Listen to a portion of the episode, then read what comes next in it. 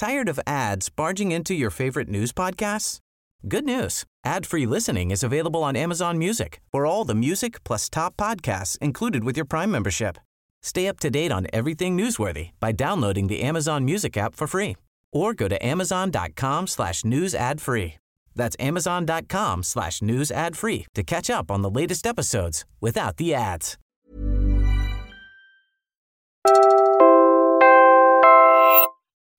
You're about to hear an episode from Kung Gusto Mo ng Pagbabago, the Chito Gascon Leadership Series. It's a podcast where changemakers across generations discuss how we can keep pounding the rock. If you enjoy it, share it with a friend and follow Kung Gusto Mo ng Pagbabago, the Chito Gascon Leadership Series on your podcast app.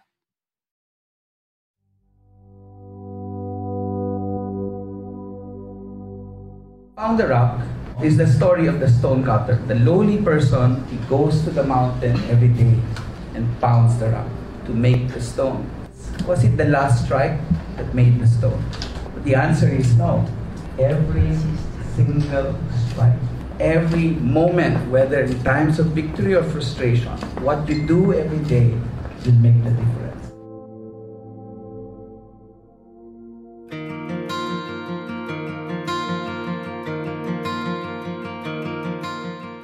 Chito Gascon dedicated his life to defending democracy and human rights. Although many people know him as the late chairperson of the Commission on Human Rights of the Philippines, he started his career as a student leader, as a youth organizer. Even as a young person, he already had a strong and abiding faith in the power of the youth and the inevitability of change and reform. It's in that spirit that three organizations come together to create this podcast. Asia Society Philippines, Puma Podcast, and Bukas Conversations for Action. You're listening to Kung Gusto Mo ng Pagbabago, the Chito Gascon Leadership Series. I'm your host, Robbie Alampay.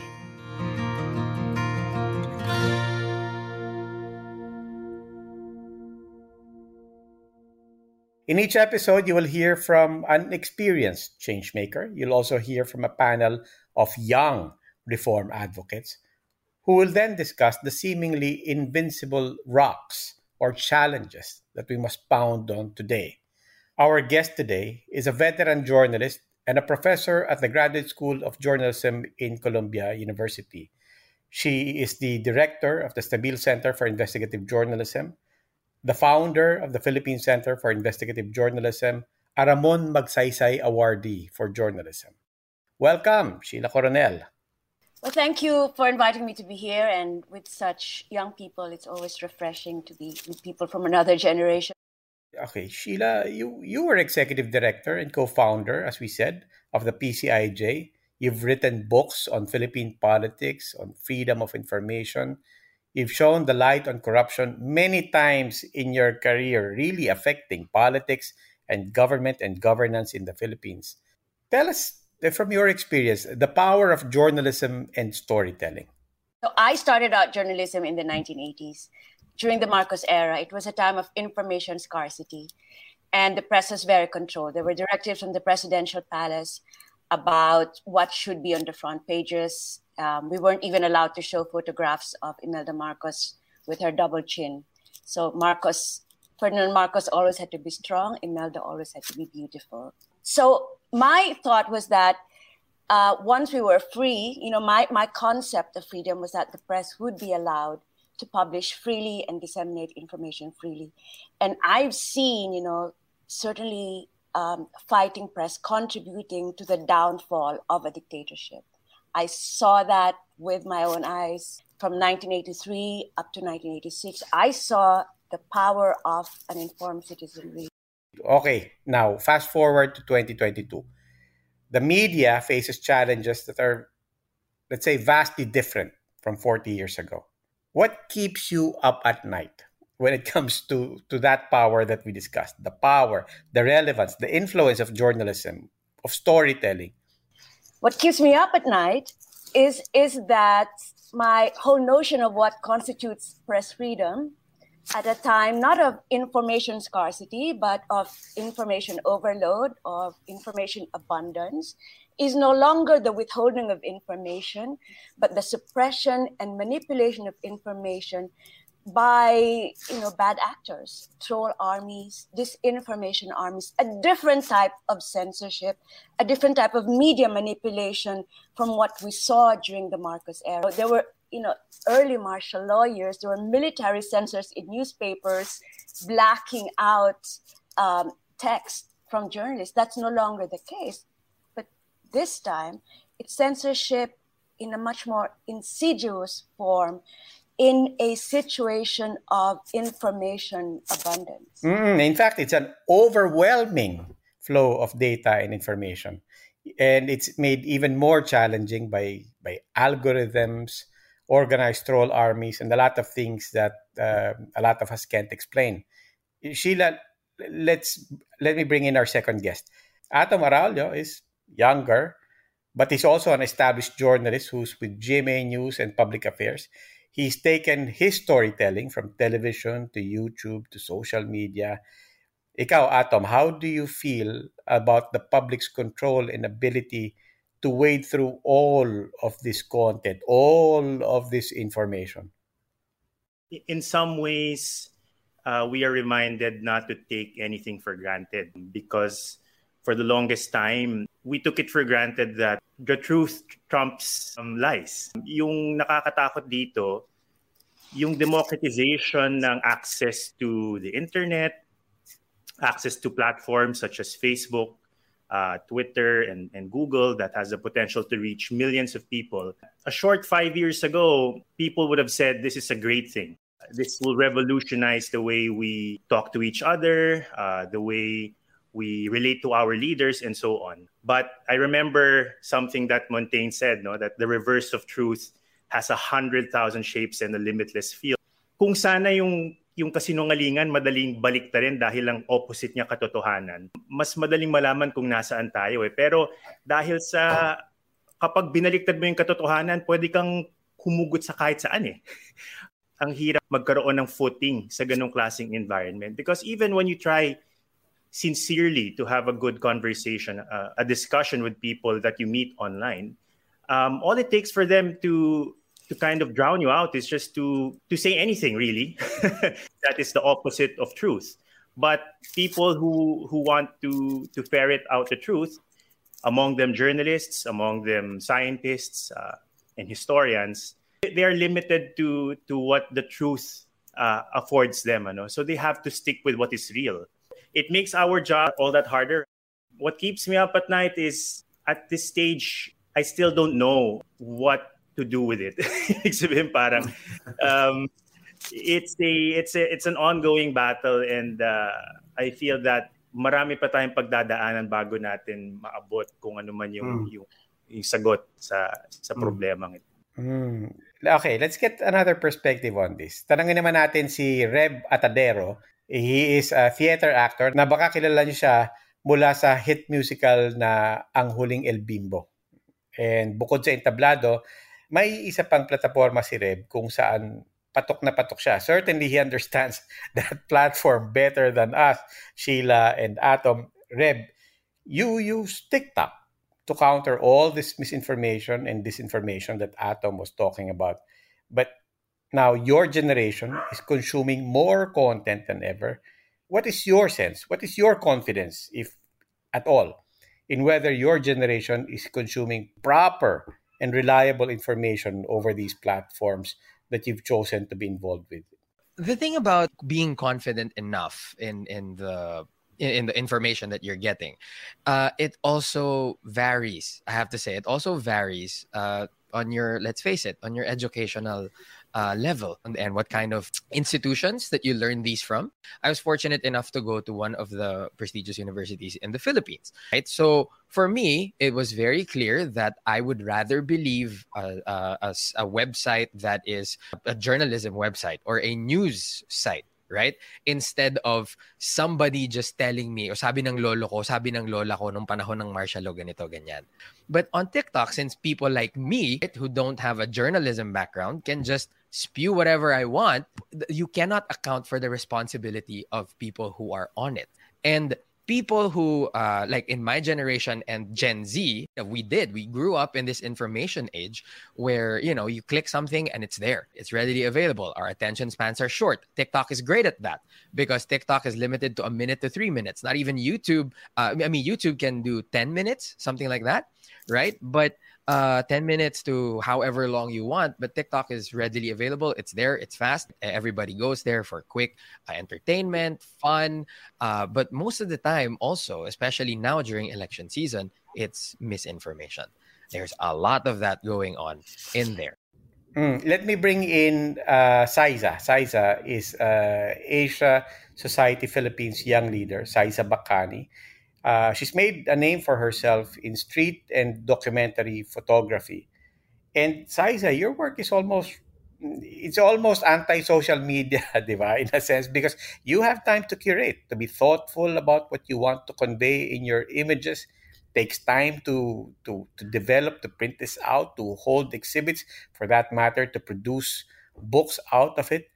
But undeniably, you're also a product of social media. Your photos, of course, gain traction through likes and shares. Most people know you not necessarily through having gone through your exhibits or having bought your books, but really with your photos having gone viral and being shared and being contemplated on.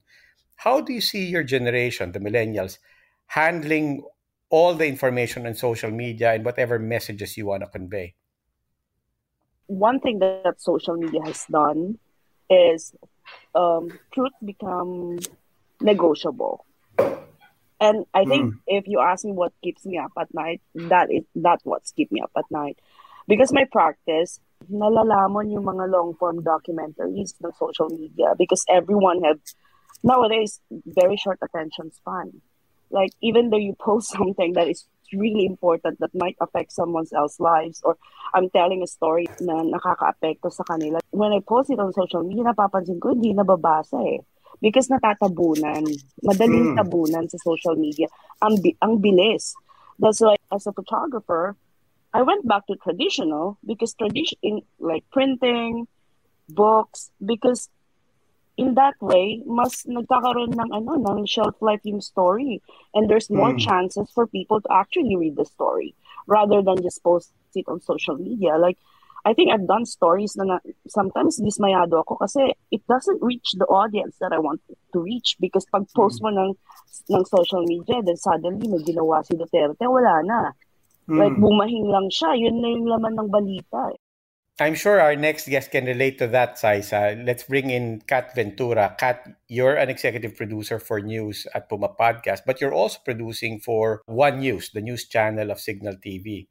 You're still, therefore, in a traditional broadcasting network, producing content like Atom. But at the same time, you know the game you need to play online since you're also producing podcasts. What are the dynamics that you see between these two, the traditional and the new? And how is your generation or for that matter the new generation of audience responding to all of this? The traditional media doesn't know how to use social media I, in in that sense because how we treat it and how we produce stories and how we break the news online it's usually just with art cards. And it's just usually the headlines because we also understand that people won't really read the whole article. Mm. so lalagyan lang natin ng caption, lalagyan lang natin ng headlines. And I think that's why, yung sinasabi rin ni Miss Aiza kanina na, ni Saiza kanina na, hindi nababasa, hindi nakuha yung full context. It's because they're only reading the first few lines. And because it's only, that's also all we're giving them. And then we're just counting on the fact that they're gonna click the link and then they're gonna read the whole article, which doesn't always happen. Which is not a fact. I, it, and I do get that a lot from um, from my friends as well. Parang they would send art cards. As in, it's just usually the art cards kasi that's usually, it's the visual post na madaling i-share sa mga kaibigan mo. So they would send it to me, sabihin na, tama ba to? Parang, oh my God, nakita mo ba na ito yung nangyari, ganyan, ganyan. Tapos sabihin ko lang, oh nga, pero binasa mo ba? Tapos hindi ko rin sila mm. minsan masisi. Kasi minsan, yun lang din yung nilagay natin eh. Hindi natin yeah. binigay yung full context. So, maybe mm. traditional media we try to keep up with them, but we also have to understand that we can't uh, by by keeping up with with them we also can't conform them to our standards. We can't keep telling them that no this is your duty to read the whole thing.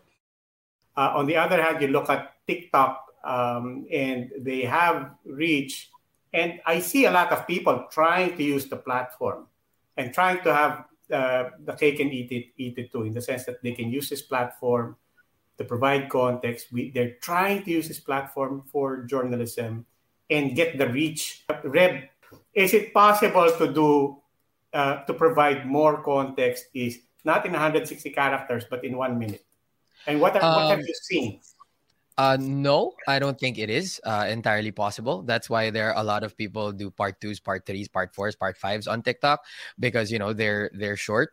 Uh, and uh, I still believe that uh, for for for you to be able to get the context, you still need some sort of longer form of storytelling. Because if, for example, I saw a TikTok video that's one minute claiming that there is some hidden gold somewhere, right? If I were discerning enough and I had, uh, I would think critically about it, I'd go, okay, wait, is that true? right? The, the, this healthy level of skepticism that you have because really? So now I go search it. I go search it somewhere else, right? But that's the thing. N- not a lot of that's people. You. Exactly. Do, that's yeah, you. Right? They, uh. Exactly. So it, it's more about passing on the information yeah. rather than checking the information. Ikaw, Atom, how do you deal with this? How are you supposed to tackle the challenge of having smaller readership, smaller audiences in traditional media or having a public who only wants to consume what is bite sized and therefore they don't get the whole story? You know, I've been listening to to everyone speaking. Actually, I have a lot of thoughts, and and um, uh, I'm, I'm learning obviously a lot of things. But the first thing I will say is there's really no space to lose hope. I mean, uh, we we know that, and for for journalists, for example, even if you know you're faced with the challenge of uh, a smaller audience, let's just say if if you're producing uh, work that is not as consumable as say a, a minute and a half or a 10 second TikTok video for that matter or a graphics card. So we continue to to push on that front, cognizant that um, these changes might not happen quickly, not in a year, not in in five years, maybe not even in 10 years. If we look back at history, there have been moments where, you know, it's also an ebb and flow. For example, when civilization, let's just say, descended into uh, a more a more primitive version of, of getting the truth no um, before the age of enlightenment it was a long time that people were in in that kind of situation and um, it took years it took a hundred years before um, a different way of looking at at uh, society took over um, everything at the stake for example in this hmm. election mm. it might well be that this is just the beginning of a longer struggle and that this is yeah. just uh, one of the of the battles in a longer war. Mm-hmm. Kat, you wanted to say something. Going back to the platform, kanina, I, I was just thinking about it. Um, my point wasn't that we should um, put in all of the information in 140 characters in Twitter. I just think we have to think of a different way to approach social media. Instead of just using it as a platform to push other articles, maybe social media is just social. Maybe we should use it to have conversations because tama po yung mga sinasabi rin natin and yung realizations ni Sheila and ni Atom na uh, surprisingly people want explainers. Surprisingly hmm. people do like documentaries. We've seen that in Teka Teka when we launched the Teka Teka News podcast. We kept trying to keep it under five minutes. But then the feedback from people was we wanted more. Like, don't don't keep it under five and so that actually gave birth to Teka Teka Explains. And now we have a podcast that's 15 to 20 minutes long. And it's a podcast explainer because I think people are looking for conversations. And I did mention, I, I think nakwento ko na rin to kay Sir Robbie one time, na after the KBP forum debate, me and other people were looking for conversations. On, so on Twitter, I wasn't looking for the highlights that came out of that debate. I was looking for a Twitter space where I could talk to Karen Davila and see what and hear what she has to say as a moderator of that debate. And there was mm. an available platform for it. And I was listening to other strangers, them giving their two cents on what was happening. So I think the media, media, traditional and the new media, we still have time to adapt. We just have to see this in a different way. Don't just use the platform to release quick videos or graphics. Maybe we should give people more chance to also have their voices be heard and listen to them and also talk to them and have that conversation. Hmm, may nabanggit ka You, you raise something important, Kat, no?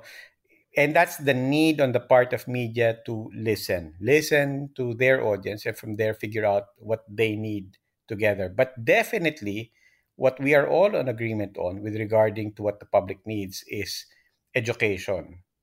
Pero Sheila, that's ang haba-haba no? That's long haul. That's long term. Eh, what can we do right now? Let me just say, education is a problem, but I think we should also think about algorithmic censorship. It's the mm. social media platforms are responsible for the a talk creating a toxic media space for providing Absolutely. incentives for disinformation and shareable news and fake news right? So the responsibility is on a lot of the responsibility falls on these platforms and they're preying on you know long standing uh, what we can call pre-existing conditions in our society. Um, education polarization democratic erosion. I don't think that we should blame it's like blaming the victim here because I mm. see people are victims of algorithms that have been created elsewhere about over which they have no agency right? So it's not education so much that i put the blame on. I put the blame on social media companies that are profiting from a toxic information landscape. Okay. So platforms must be held accountable. What's your take on this atom where does your faith lie in battling disinformation? I absolutely agree with Sheila about the responsibility of social media platforms and also the the shortcomings of our current educational system, which, by the way, uh, is controlled by people in power. So uh, there's something to say about that. But Mm. Um, I think also we have to remember that uh, information and education, it's not a profit making enterprise. It shouldn't be. And I think that many of the ways that we get our information nowadays is driven by by profit. You know, we have corporate media, even the social media platforms, they're primarily primarily driven by by profit, by clicks, right? So parang in that kind of space, uh, it's really easy to to drown out uh, information that is more nuanced, that takes more time to digest, and so on. Kaya nga kahit yung mga educational institutions, they're having a hard time because there's no funding. Kasi parang um, people want to, for example, in UP, you know, we have to fight for the budget year after year because um, the prevailing idea that, you know, I just want to finish four years of, of college, get a job, and then earn uh, is, is more powerful than, say, we have to invest in in sciences and engineering. Even if it doesn't make money right now it contributes to you know a scientific way of thinking for the entire for for the philippines and also uh, industrialization and so on. Pero parang uh, since most of our sources of information or streams of information are driven by clicks driven by uh, ratings driven by by profit i think that that is a major source of uh, um, distortion in terms of how we perceive the world. Okay, salamat Atom. Now, I also asked a disinformation expert about this recently, si Jonathan Ong, uh, because inevitably the platforms, as it has here in our conversation, the platforms always come up. The platforms, as, as Sheila has said, they have to be transparent. The platforms have to be more accountable, not just to us, but to democracy all over the world. But diba, you all know the saying. We're, we're always told you worry about what you can control. So I asked Jonathan, and I'm asking you now, where do we categorize platforms? Is that something that we tell ourselves, I have control over how social media is going to behave or how platforms behave? Or do we categorize platforms under that's something beyond our control? Ikaw, Sheila, what do you think? I think there are many changes now happening in terms of regulating social media in Europe, in the US, and that is because of what is happening in countries like the Philippines or Myanmar or elsewhere. So I, I think it all contributes to you know increasing pressure on the social media companies to do something but then it's very difficult because you're basically asking them to change the revenue model basically asking them to give up the way they make profits. But we do have agency over what we consume on social media and what we post on social media and what we believe and what we share on social media. And I think if we take individual responsibility, that's one one step forward. And if we take pains like Xyza does to correct, to engage, or like what Reb does, to engage people in recreating a public sphere in this wilderness then maybe maybe it's possible but it takes a lot of effort. And this is the problem because we don't have no power to automate. We have no incentives. You know we, we don't own the business. The algorithms we don't control. But there are certain things we can control and those things we can act on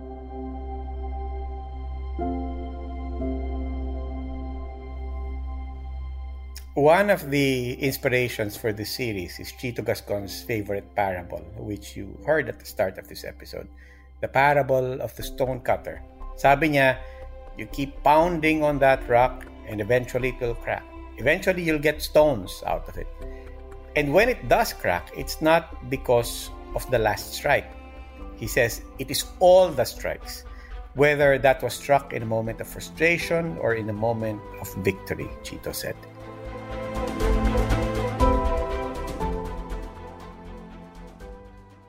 Now, if these elections turn out to be a moment of frustration, and we eventually have a government that was largely a product of fake news and misinformation, what will be our takeaway as journalists and storytellers, Sheila? So I've been there. What you do is you're still witness to history and maybe it's the dark ages but you're one of the monks making these illuminated manuscripts uh, preserving the knowledge for the future recording witnessing and recording history so that when all of this is over and someone searches through the rubble they will find those scraps of truth that they will be able to know what happened and at some point there will be accountability Ikaw, Kat.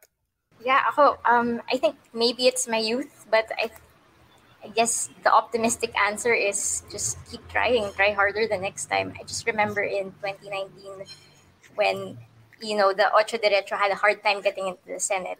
And now para we think about their campaign strategy, like what did they, what were they not able to do?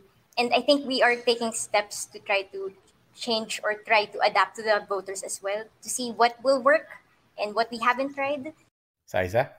I do think that we need to go back to what uh, Chito Gascon have said and Sheila and Atom has mentioned a while ago. We don't stop. Yes, it's tiring, but we don't stop. You keep pounding it and pounding it and pounding it until you get your points across, your message across. If, if I may lang, no, about the, uh, I, I, I cannot help but nod along with what everybody is saying. Um, it is true. I've tried it. One-on-one conversations. I've tried it. I've done live streams where people just talk to me so really coming together and having a conversation that's already a big deal.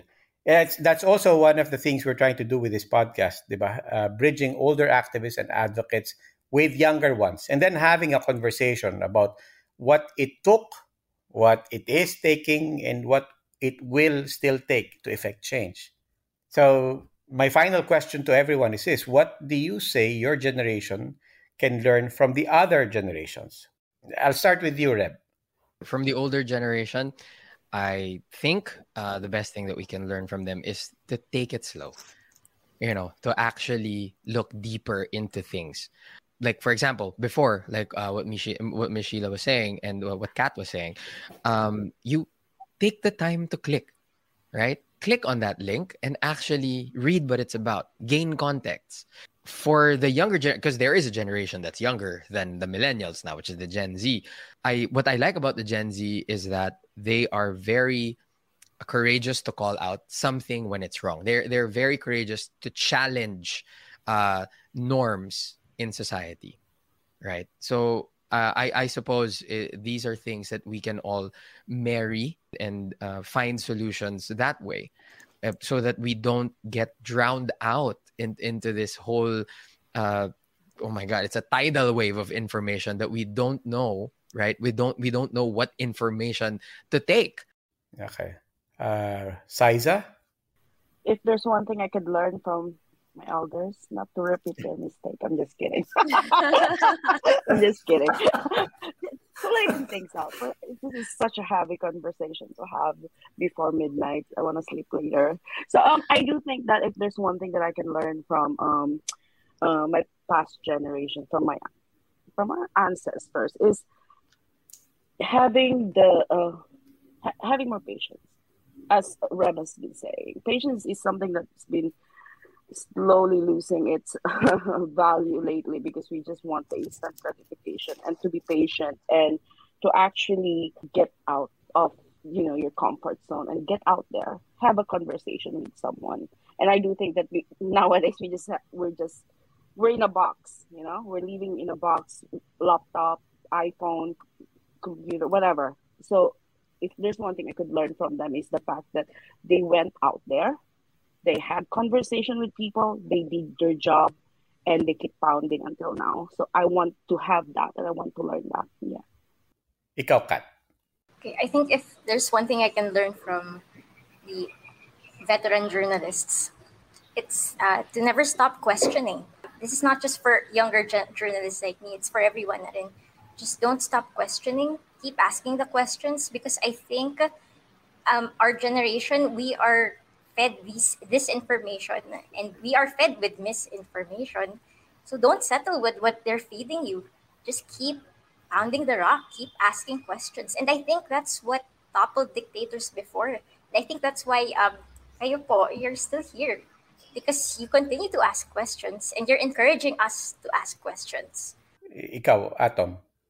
I, I think I want to answer that question by saying that uh, the worst thing that can happen is that we're going around in circles. We always say that these are struggles that we have experienced before. Um, maybe 10 or 20 years ago, it was um, the EDSA uprising. Um, I'm talking about EDSA 2. And then before that, there was the first EDSA uprising. So parang ang tanong dito is, bakit paulit-ulit lang ba nangyayari to? Tsaka inevitable ba na every few years or every few decades nagkakaroon ng cycle at renewal ng mga bagay na naiwaksi na natin dati. Um, so I think it's very important to to ask the question, and I think a lot of the older generation um, really ask this: is what are we doing wrong, uh, and how has democracy, uh, in its current form, failed people to the extent that um, they are susceptible to to empty promises and to um, you know the return of um, of authoritarianism. We have a more, I guess, a wider understanding of um, the way society works and the forces that are are pushing history in one direction or the other.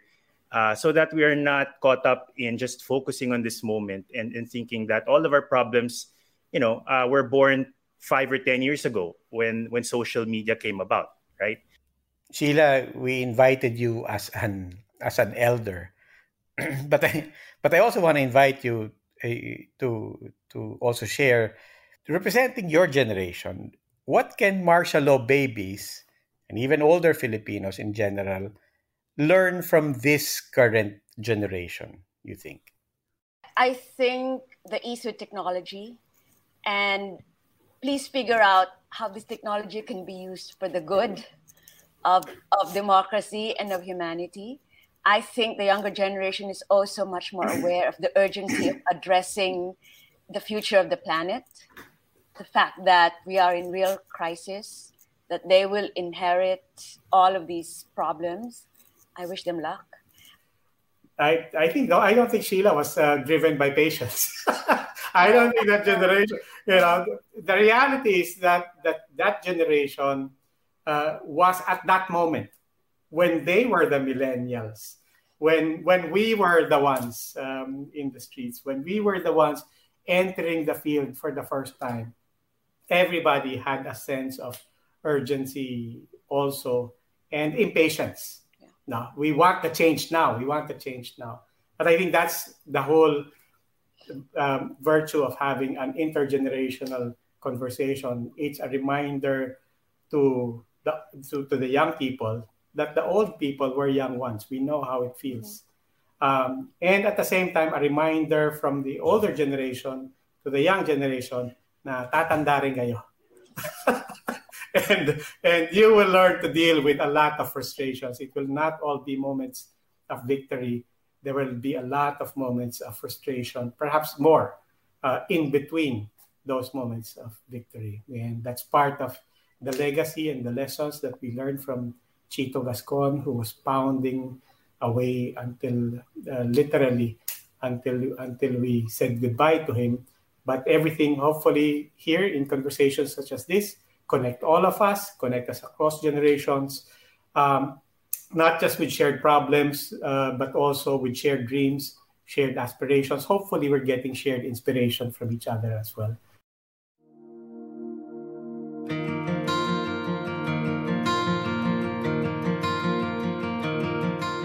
And that's our second episode of Kung Gusto Mo ng Pagbabago, the Chito Gascon Leadership Series.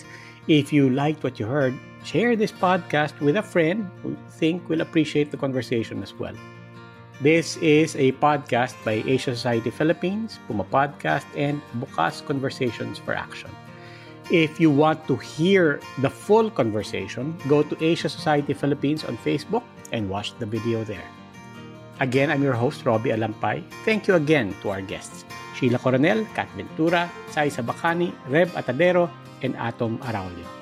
This episode was written by Faith Navarro. It was edited by Nico Bolante with additional support from Siege Tantenko and Kit Magtoto. We're very grateful, of course, to the family of Mr. Gascon for allowing us to use his name and to honor and celebrate what he stood for. Thank you also to Wise Owl for letting us use that clip of Chito Gascon at an event of that group of seasoned activists and advocates, Samasa, for conversations on how we can use communication to create social change. Listen to the podcast we made with Wise Owl that's Give a Hoot on Spotify, Apple Podcasts, or wherever you listen.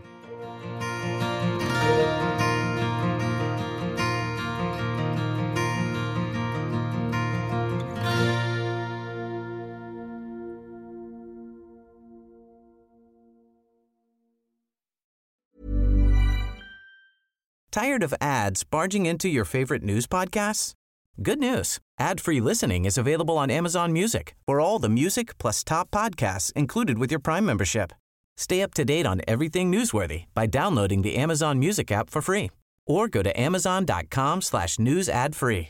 That's amazon.com slash news ad free to catch up on the latest episodes without the ads.